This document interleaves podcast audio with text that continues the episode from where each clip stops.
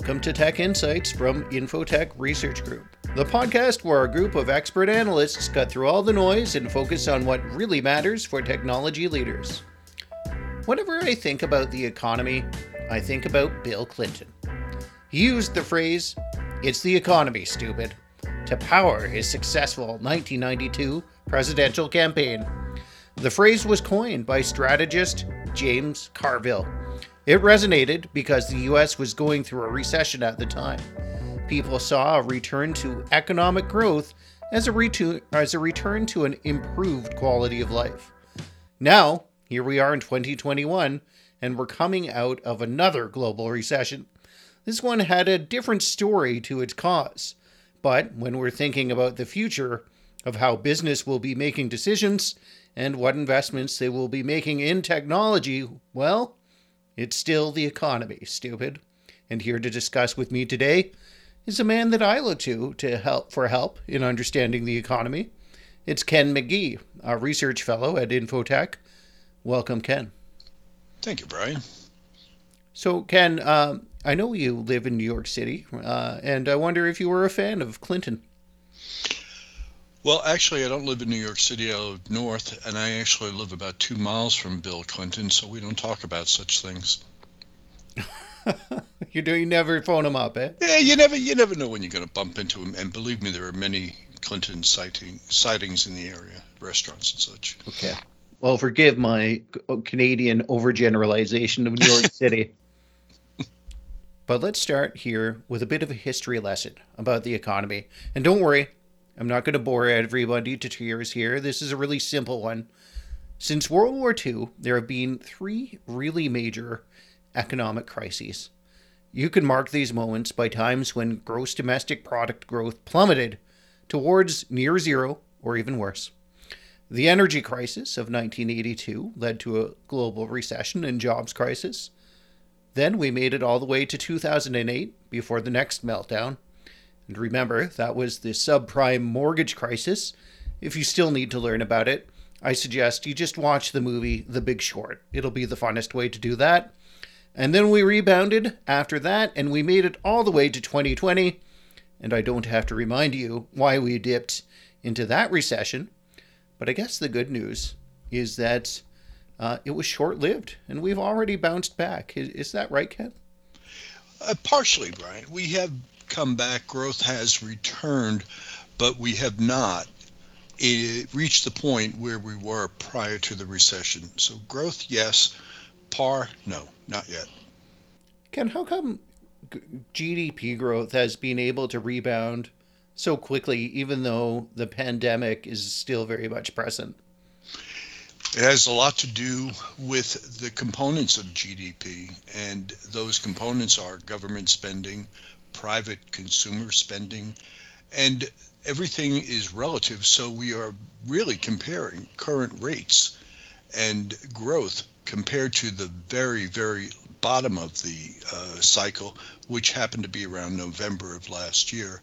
Mm. And we're coming back, but we're not back to par, as I said. Okay, and we'll get into some more of the details of uh, what you just mentioned there. But how would you compare this big dip and uh, in this case, we actually went into negative growth uh, compared to like in the last crisis. Uh, we were flat. We had no growth for a little while. It was a little bit longer that we had that dip for. But uh, how you know how would you frame it? How do you compare this most recent recession to the previous one back in two thousand and eight, two thousand and nine? Right. It, it obviously wasn't very long ago, and much was written about and spoken about how the last recession was the worst recession since the Great Depression in 1929 and 1930s.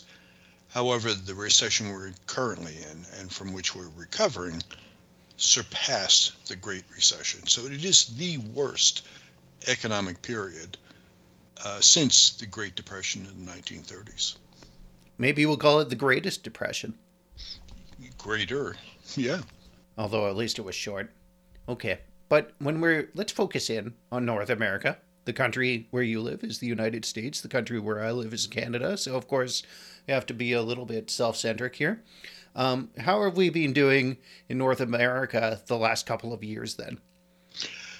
Well, we were moving quite nicely, thank you, uh, both in Canada and the United States with growth 1%, 1.5%, 2% year, but steady growth nonetheless uh, until the the issue arose. Probably you can see it on the radar uh, on the GDP charts around February and March because it just fell off the uh, cliff so precipitously.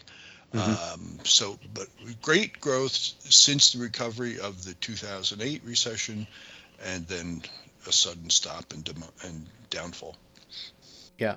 And when we're looking at projections for 2021 and 2022, uh, we're seeing that return to growth. So the US projected to grow 5.1% this year, Canada 3.6%. And uh, next year, uh, we're seeing growth again 2.5% for the US, 4.1% for Canada. So uh, I guess this is just more of that rebound story uh, here. It is, Brian, but it's also helpful to remember that these are relative percentages. Growth and a sustained growth of 4% plus, as you know, we're expecting 4% in Canada next year, uh, is white hot. That's an incredibly aggressive rate of growth. But it's 4.1%, yes, but it's relative to a, such a deep, deep decline. So, because of the relative movement from very low part of the trough to climbing out of it, you have some very encouraging numbers, but it's not to be mistaken for sustained growth. Now, I was reading your local newspaper this morning, actually. Uh, I think it's called the New York Times, and um, just happened to have a copy on my iPad. So uh, I was reading about Biden's $2 trillion American investment plan. It's very ambitious uh, spending on infrastructure, rebuilding roads, um, investing in research and development, uh, renewable electricity, all, all sorts of initiatives, a huge amount of government spending. Um, if that gets passed, would we expect to see like this these projections go up even higher in the U.S.? Yes, is the answer. Uh, because again, GDP is made up of four components, major components.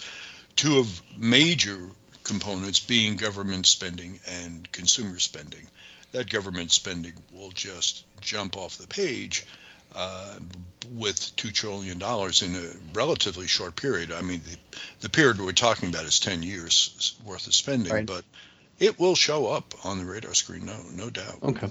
That makes sense.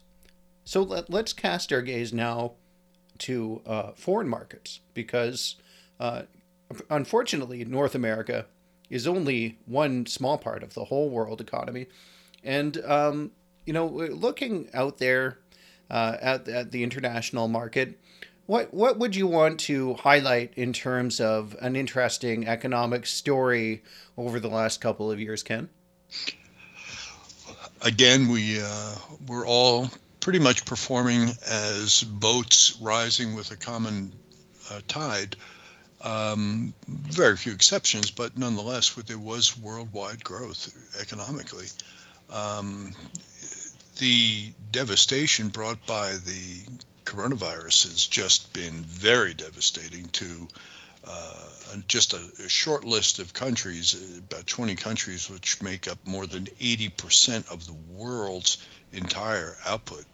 So, good story prior to, really, really devastating story in obviously not just economic terms, but but human terms especially. Yeah, of course. And uh, one highlight in the numbers that I want to just pull up here is China, because they were one country that actually didn't go into a negative dip, uh, even though the pandemic started there. Well, we can't um, verify the accuracy of these numbers. Okay. Right. I, I understand what you're saying. There's like different countries might have different uh, ways to calculate their GDP. Did I say that delicately enough? I believe you did. All right, well, that makes sense to me. Let's let's move on though to sort of the we are talking about so far the story of the past couple of years, but what what is the story of the next couple of years? And we were talking about some GDP projections there, but another uh, statistic uh, that you like to use and uh, is commonly used as well to uh, project into the future is CEO sentiment. Uh, for people that run companies, uh, how positive are they about the economy and how much do they plan to spend and hire and all of these good things? So, we're looking at some surveys uh, like PwC's annual C- CEO global survey, and we're seeing uh, some good sentiment uh, come out of that. So, uh, Ken, take us through the highlights. What stuck out to you about this survey in terms of CEO sentiment? Sure. The um, reason for monitoring the economy is to get a baseline, very similar to what you obtain from your uh, physician on any particular matter. You get a baseline of what is happening right now. We get that baseline from the current economy and the reports that you and I have just been talking about. You use that baseline then and turn your attention to CEO sentiment who look at the same baseline and you you get from that what do they gather from the economic data in terms of what do they expect for the upcoming year? No one likes to look backwards. We all know where we've come from but CEOs will take that baseline and project. And the, numbers were just amazing. I frankly have been monitoring this for many, many years, and I was surprised that the PwC, PricewaterhouseCoopers survey, yielded the finding that 76% of CEOs who took the survey, uh, and there were over a thousand of them, uh, reported a very favorable view about what they were expecting from revenue growth for next year. Very, very aggressively positive view. Yeah, and you haven't seen a sentiment that is that positive like in the past 10 years. So it's pretty significant. And of course, it's uh, on the rebound, right? So we've just had a low point. So compared to what we just went through, things are looking great. That's part of it, right? All right. And uh, when we're looking across different industries and the ter- in terms of what are they forecasting in terms of growth for the next few months, uh, what industries are looking at an increase and what industries are looking at a decrease? Well, for reasons of the pandemic, but for reasons outside of the pandemic, uh, you're going to see very, very healthy growth taking place in healthcare. You're going to see it in life sciences. Really, very kind levels of growth, even if there had not been a, a pandemic. Uh, that is just simply a function of an aging society uh, here in North America, and the need just frankly continues to grow. Uh, but also very favorable growth taking place in in the energy sector. Our appetite in North America continues to grow for energy. It's it's just ongoing and seemingly never ending. The appetite for additional technology in the future, and just overall uh, very, very favorable views about the climate that is expected by CEOs who are likewise, as I said, monitoring projections for uh, the economy. Okay, and a uh, great source for this sort of industry data uh, is the 2021 BDO Middle Market CFO Outlook. And uh, in that uh, survey, we can see that the technology sector is really positioned for growth. Most um, CFOs, more than 50%, are saying that they expect an increase in their financial forecasts. Correct. Yeah, absolutely. Um, another uh, way we can assess the economy is how many people are at work. Uh, during the pandemic, of course, we saw a really dramatic drop off in overall employment. Governments had to roll out uh, social welfare programs to uh, accommodate people that just weren't able to go into their jobs anymore uh, because of the strict government lockdowns imposed. So when we look at uh, the total employment f- numbers uh, from the Wall Street Journal and the Vistage uh, Small Business CEO Confidence Survey, uh, what sort of story does that tell us, Ken? Here again, looking at COVID cases and COVID deaths, you are given a graphically clear uh, understanding of how the pandemic has affected human uh, conditions, suffering, and its experiences. Here uh, in this uh, Wall Street Journal survey, you see another vestige of human suffering, and that is, uh, unfortunately, the vast numbers of people uh, who have lost their jobs. Uh, the the number is just devastating around the world. In North America, uh, more than a million uh, people are, you know, just looking for work in Canada, and uh, 10 million people in the United States are looking for work, having been um, just jettisoned from their positions, unfortunately, uh, because of the significant drop in demand. Therefore, that's why we look at things like uh, personal spending and such. It, that demand just dropped off. Consequently, people uh, were let go or uh, just temporarily off off the payroll. Yeah. Okay. So still a long way to go in terms of getting uh, the workforce back to work, even though um, the economic growth has been pretty decent in the past nine months. Absolutely correct. More mm. to go, though. Much, much more to go. Right. Okay. How we, we have a bit of a focus on small business here. Uh, small business is an important part of the economy to consider um, because it's a a big portion of the economy, and it's a big portion of the service sector for when you're thinking about uh, who's buying technology, who's buying technology services. Um, it's often the the smaller portion, uh, or, or the companies with fewer employees. So think about 500 and under. And uh, we're seeing good data from them too in terms of their executive confidence and uh, what they expect to uh, see a return to growth here as well. So small businesses are looking up too. It's not just the big guys. Absolutely, and it's very consistent with the PwC survey, uh, which uh, represents and reflects much much larger corporations, the, the mega corporations of the world. Uh, and the Wall Street Journal Small Business Survey reveals a consistent view. CEOs in both arenas are very, very encouraged and, and very uh, optimistic about the future. 76% at the PwC survey, 73% of CEOs from the Wall Street Journal survey. Um, projections are positive all around. Okay, well, that's good news. I'm glad that small business are, are, are on the rising tide as well, because part of the conversation during this pandemic has been about how small businesses have really lost out in comparison to um, the big corporations. You think about the Amazons, the Walmarts of the world uh, that have benefited because um, people uh, are using those services more than ever, shopping at those locations, getting deliveries to their door.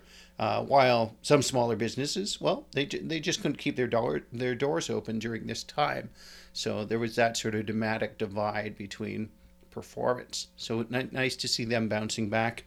I, I think the last uh, point of this economic conversation that we can touch on, you know, with all this economic growth uh, you sort of want to translate that often into well, where will people be investing? If we're expecting growth, uh, what happens with that additional uh, money, that the infusion of money that's coming through? And um, a digital transformation, of course, was a huge theme of the pandemic, with people basically being forced to, to work from home. Uh, and businesses sometimes having to reinvent the way they cater to their customers uh, in order to keep their doors open, they, they were had to do that over digital channels. And we see um, projections here. Uh, this is also from PwC's CEO survey, uh, showing that CEOs expect to increase their spend on digital transformation significantly. That is a an outcome from the portion of the survey that asked about well, you are assuming that you're going to have a positive environment in the future, that suggests your likelihood of spending more on investment, investing in the future. So where are you going to spend that? And the CEOs indicated, and frankly, I, I was really thunderstruck at this, of, of the, all the options that, that were presented organic growth in the future, uh, sustainability, uh, R&D, uh, the number one, the number one category that came out saying we will increase significantly our investment, i.e., greater than 10%, was digital transformation. And I just guess I didn't expect CEOs to even know what that is. So shame on me, and uh, I'm delighted. Delighted. Yeah, uh, you know, it's the million dollar question, I guess, Ken. But why do you think CEOs are uh, putting so much investment into digital transformation? I still think that uh, for a number of years now, there has been a reliance upon the word, the term digital, that it somehow has some mysterious ability that if we could only uh, reverse engineer and understand its makeup and, and then use that, we can you know somehow magically grow obviously a lot of that is just silly and nonsense um, the word digital has been so desperately abused but nonetheless uh, since the number one priority after the recession is an expectation by CEOs to return to business growth. How do we reach that growth? That is, in their view from this survey, via digital transformation. Through that transformation, we will get back to growth and we will sustain revenue growth onward and hopefully not go through this any anytime soon. Yeah, I'd prefer to avoid it again, um, if we could. Uh, two times in uh, the last, oh, 10, 12 years, that was enough. It's quite enough. It's quite enough. Thank you very much. And Ken, thank you so much for joining me today and talking me uh, through all of this data that we're looking at about the economy. Uh, I appreciate uh, you uh, preparing the research, bringing the understanding of the current economic situation to me. Brian, thanks so much for inviting me. And for listeners of Tech Insights, uh, remember to subscribe to us, or if you're on Apple Podcasts, you follow us. The important thing is that you're notified about every new episode of Tech Insights that makes its way to your smartphone. Just subscribe today, and every Monday morning, you'll have a new episode just like this one. Thanks so much for listening. I'm Brian Jackson.